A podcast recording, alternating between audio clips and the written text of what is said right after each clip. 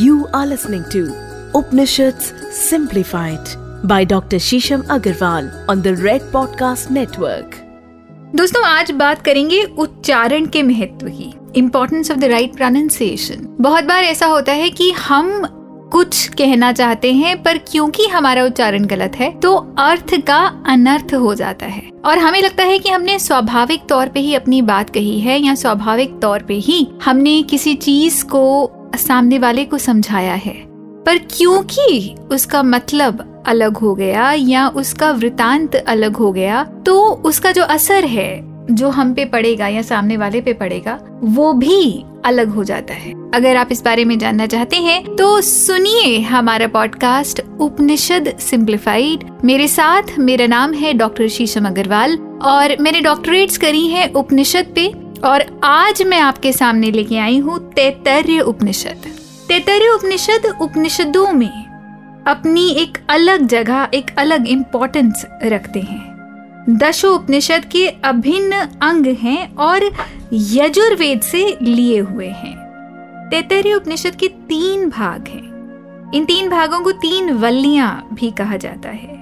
इस बार हम पहली वल्ली की या पहले भाग की बात करेंगे जो पहली वल्ली है, उसको शिक्षा वल्ली कहा जाता है। इसमें उच्चारण के महत्व के बारे में बताया गया है। जब आप अपने शब्दों को कहते हैं तो आप स्वर और व्यंजन दोनों का प्रयोग करते हैं। मतलब अक्षर और अक्षर की मात्रा दोनों का प्रयोग करते हैं। और किसी भी बात को कहने में, उसको समझाने में, उसको समझने में, भाषा का बहुत योगदान होता है। भाषा हर एक एक्सप्रेशन का, हर एक बात का एक अभूतपूर्व अंग है। और हर एक चर्चा का समीकरण किस तरह से बैठेगा और उस चर्चा को सामने वाला किस तरह से समझेगा? अगर आपके शब्द सही है, उसका उच्चारण सही है, भाषा का प्रयोग सही है तो हम उसी संदर्भ में अपनी बात को समझा पाएँगे जिस संदर्भ में हम समझाना चाहते हैं। हर शब्द की अपनी एक ऊर्जा है, जो कि ब्रह्मांड में एक तरंग धैर्य मतलब एक वाइब्रेशन पर निर्मित होती है। अगर शब्दों का उच्चारण गलत हो जाए तो निर्मित होने वाली ऊर्जा में भी विच्छेद आ जाता है। जैसे क्रिया और क्रिया, दो अलग शब्द हैं, परंतु लोग इनको विपरीत अवस्था में प्रयोग करते हैं। क्रिया मतलब किसी कार्य का करना। There is some work which is being done और विच इज़ इन प्रोसेस क्रिया लगातार किसी कार्य का होना या उसमें संलग्न रहने को कहते हैं। परंतु क्रिया, जब किसी व्यक्ति विशेष की डेथ हो जाती है, उसके मरने उपरांत होने वाली विधि को हम क्रिया कहते हैं। जरा सोचिए। इन दोनों शब्दों में कितना अंतर है? और कितनी विपरीत स्थितियों में इन दोनों शब्दों का प्रयोग होता है। मान लीजिए किसी पूजा विधि में अगर आप क्रिया कह दें और किसी की शोक सभा को आप क्रिया कह दें मतलब ये एक रोज़मर्रा की एक्टिविटी है, एक रोज़मर्रा का काम है, आपको नहीं लगता कि अर्थ का अनर्थ हो जाएगा?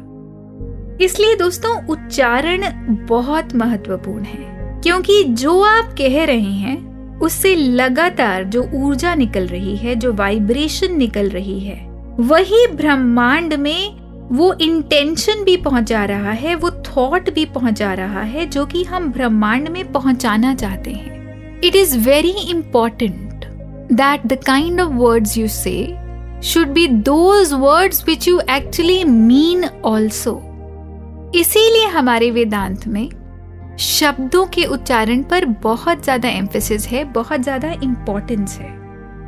तैतरीय उपनिषद की पहली वल्ली शिक्षा वल्ली हमें ये बताती है कि ज्ञान भी हमें एक संयोजन से, एक समीकरण से मिलता है।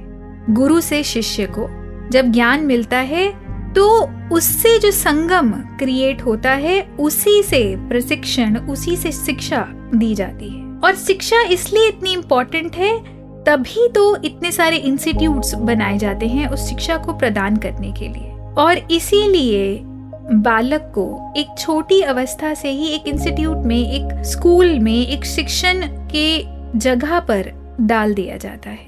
और ये कोई आज का कॉन्सेप्ट नहीं है, ये एक बहुत पुराना कॉन्सेप्ट है। तो शिक्षा वल्ली में उच्चारण, ज्ञान, गुरु, शिष्य इन सभी के समीकरण को, इन सभी के संयोजन को समझाया गया है। Right words are the right prayers for the right manifestation अगर हम सरल भाषा में समझें तो हमारे शब्द ही, हमारे भविष्य को, हमारे फ्यूचर को लगातार बना रहे हैं, उसका निर्माण कर रहे हैं। तो अगर हम एक शब्द को जब कह रहे हैं और उसके उच्चारण को सही ढंग से करते हैं तो हम वही एनर्जी अपने फ्यूचर के लिए मैनिफेस्ट करते हैं, जो कि हम अपने जीवन में आगे लाना चाहेंगे। तो आप ऐसा मान लीजिए कि आपके शब्द वो मिट्टी हैं और आप कुम्हार हैं। तो जिस तरह से आप अपने फ्यूचर को एक दिशा, एक दशा देना चाहते हैं, एक फॉर्म देना चाहते हैं, उसी तरह से अपनी हथौड़ी चलाइए, उसी तरह से अपनी मिट्टी को ढालिए जिस तरह से आप अपने फ्यूचर को देखना चाहेंगे और उन्हीं शब्दों का प्रयोग करिए, उन्हीं वाइब्रेशंस का प्रयोग करिए, उन्हीं वाइब्रेशंस को ब्रह्मांड में भेजिए जिस तरह का फ्यूचर आप जीना चाहेंगे धन्यवाद you are listening to Upanishad simplified by Dr. Shisham Agarwal on the Red Podcast Network.